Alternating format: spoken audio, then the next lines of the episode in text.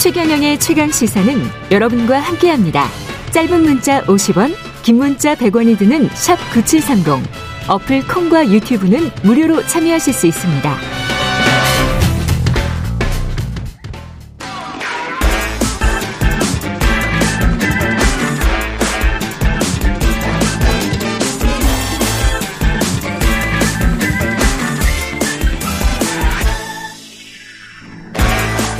네, 1700님, 오늘도 최경령의 최강시사 잘 듣고 있습니다. 매일같이 청취하고 있고, 청취율 조사 전화를 받아서 최경령의 최강시사라고 말씀드렸습니다.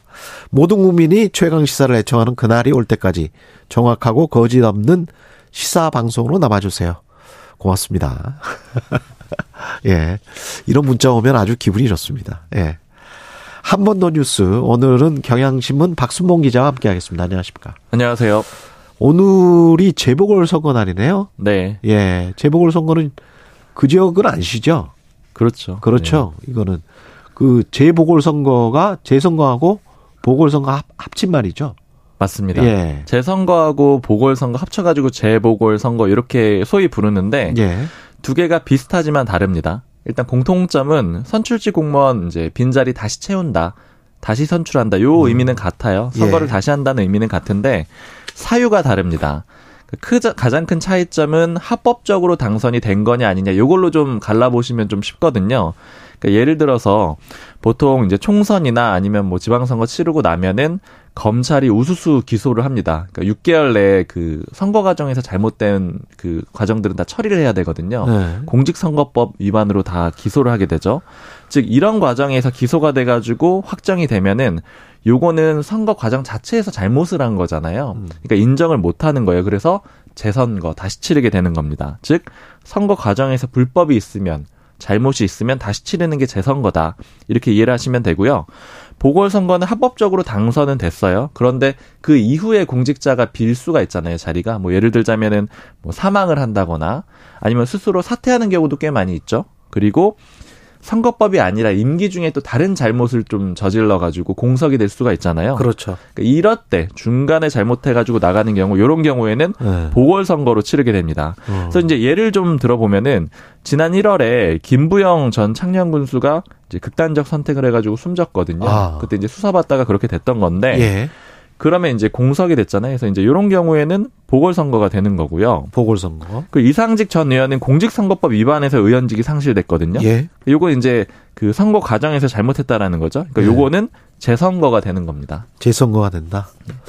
그러면 어 이번에 창녕군수하고 전주의 국회의원 이것만 뽑는 겁니까? 아니요, 조금 어. 더 뽑습니다. 예. 근데 이제 규모 자체는 좀 작은 편이에요. 왜냐면 예. 방금 말씀하신 대로 이 전주을이 이상직 전 의원인데 국회의원 선거가 제일 중요하겠죠. 예. 국회의원 선거가 여기 한 곳밖에 없습니다. 음. 그러니까 보통 좀 주목이 많이 되려면 사실 이제 저도 거의 처음 전해드리는 것 같은데 이 좀 규모가 있어야지 미니 총선이다 이렇게 해가지고 음, 전달을 그렇죠. 많이 하는데 지금 많이 주목을 못 받았잖아요. 네. 이제 그건 그만큼 국회의원 선거가 적기 때문입니다. 네. 전주한 주 곳에 국회의원 선거가 있고, 그다음에 창녕군수 선거 있고요. 그 다음에 울산 교육감 선거가 있습니다. 아, 교육감 선거 있군요. 네, 그리고 예. 이외에는 도의원 선거가 두 곳에서 있고, 또 기초의원 선거가 네 곳에서 있습니다. 그러니까 어. 전체적으로 보면은 규모는 좀 작아요. 네. 그리고 또 재보궐 선거가 의미를 가지려면은 뭐 예를 들자면은 서울 종로가 또 뭐 한 군데 나왔다 이러면 그렇죠. 한 곳이라고 하더라도 상징적인 거. 그렇죠. 국민들의 민심이 이제 여야 어디를 지지하는지 판단이 나오게 되잖아요. 네.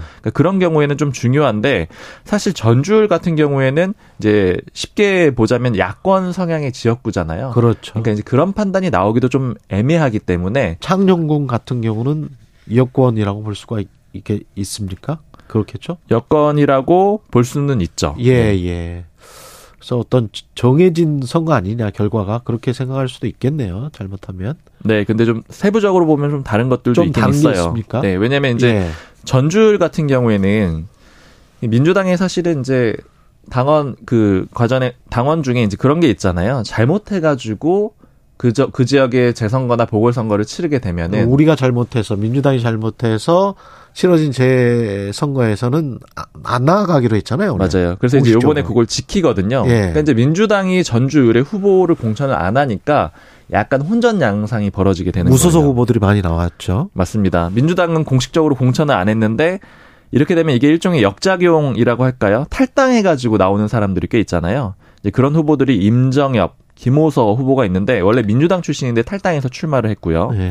이런 식으로 해서 총 6명의 후보가 나왔는데 국민의힘에는 김경민 후보가 나왔고 진보당의 강성희 후보, 그다음에 무소속의 방금 두 명 외에 이제 총 4명의 후보가 이렇게 나와서 6명이 맞서게 됐습니다. 어. 근데 이제 전지우을은 좀 꽤 흥미로운 지역인 게요.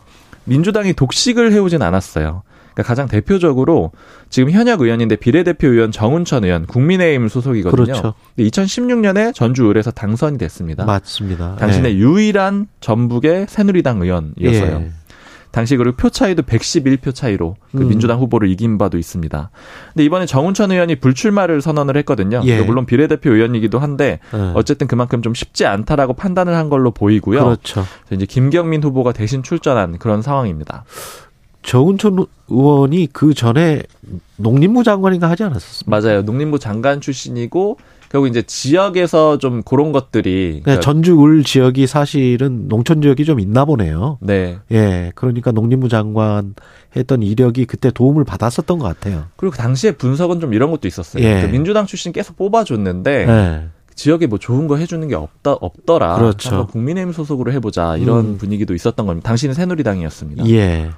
이번에는 그래서 진보당과 무소속의 대결입니까? 네, 사실은 이 김경민 후보는 좀 약체로 평가가 되고요. 국민의힘 소속의 이 후보는 예. 그러니까 오히려 진보당하고 민주당 출신의 무소속 후보 이런 대결 구도가 됐는데 지금 여론조사를 보면 좀 그래요. 지금 양강 구도라고 볼 수가 있는데 진보당에서 강성희 후보가 나왔다고 말씀드렸잖아요. 예. 대체적으로 여론조사에서 선두를 달리고 있습니다. 뭐세 개만 간략하게 말씀드리면은 일단 원래는 이제 선거 있으면은 공표 금지 기간이 있잖아요. 그 전에 조사에서 발표한 내용들이에요.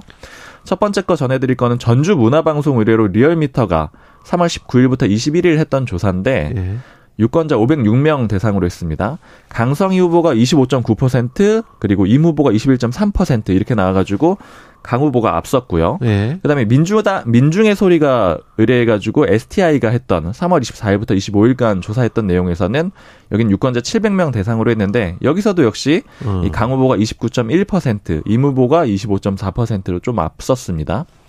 그리고 리서치뷰가 새전, 새전북신문의 의뢰를 받고 3월 28일부터 29일 했던 조사, 유권자 677명 대상으로 했는데, 이때도 강 후보가 28.5%, 임 후보가 26.7%로 앞섰어요. 그러니까 오차 범위 내도 있긴 한데 다 강 후보가 앞서는 그런 결과가 나왔습니다. 이건 뭐 접전이라고 봐야 되겠습니다. 그리고 오늘이 4월 5일이기 때문에 네. 가장 최근의 조사를 염두에 둔다면 3월 28일부터 3월 29일까지 이게 오차범위 내에 있거든요. 맞아요. 예, 이거는 누가 지금 이기는지 잘 모릅니다. 네. 예, 이거 그 사실 굉장히 그런데 진보당 입장으로선 좀 의미가 있어요. 음. 왜냐하면 음. 지금 21대 국회에서 의원이 한 명도 없는 상황이잖아요. 원외 어, 그렇죠. 정당이잖아요. 예. 만약에 이기게 되면은 이제 원내 정당이 6개로 늘어나는 그런 계기가 될 수가 있고요. 어.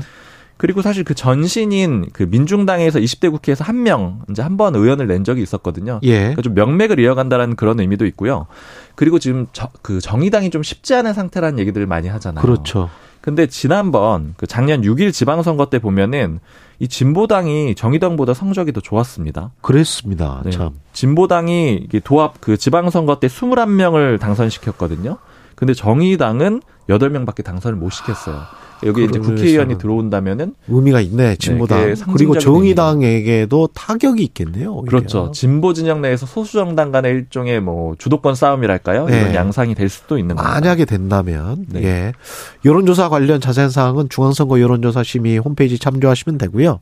교육감 선거는 어떤 점을 봐야 되는지 간략하게 말씀해 주십시오. 그러니까 지금 현재 구도가 원래는 9대 8, 그 그러니까 진보 성향 교육감이 조금 더 많았어요. 예. 17명 중에 9명이었어요. 예. 근데 지금 노호키 전 울산 교육감이 이제 심정지로 작년 12월에 숨지면서 그렇죠. 보궐선거가 치러지게 되는 건데 아까운 교육자셨는데 네. 예. 근데 이렇게 되면서 여기에 만약에 그 보수 교육감이 당선이 된다라고 하면은 예. 다수 교육감이 보수 진영으로 바뀌게 되는 그런 결과가 되네. 있을 수가 거꾸로 있거든요. 9대 8이 되는군요. 그렇죠. 그래서 이제 그런 점도 좀 그 주목해서 보시면 됩니다. 예. 지금까지 경향신문 박순봉 기자였습니다. 고맙습니다. 감사합니다.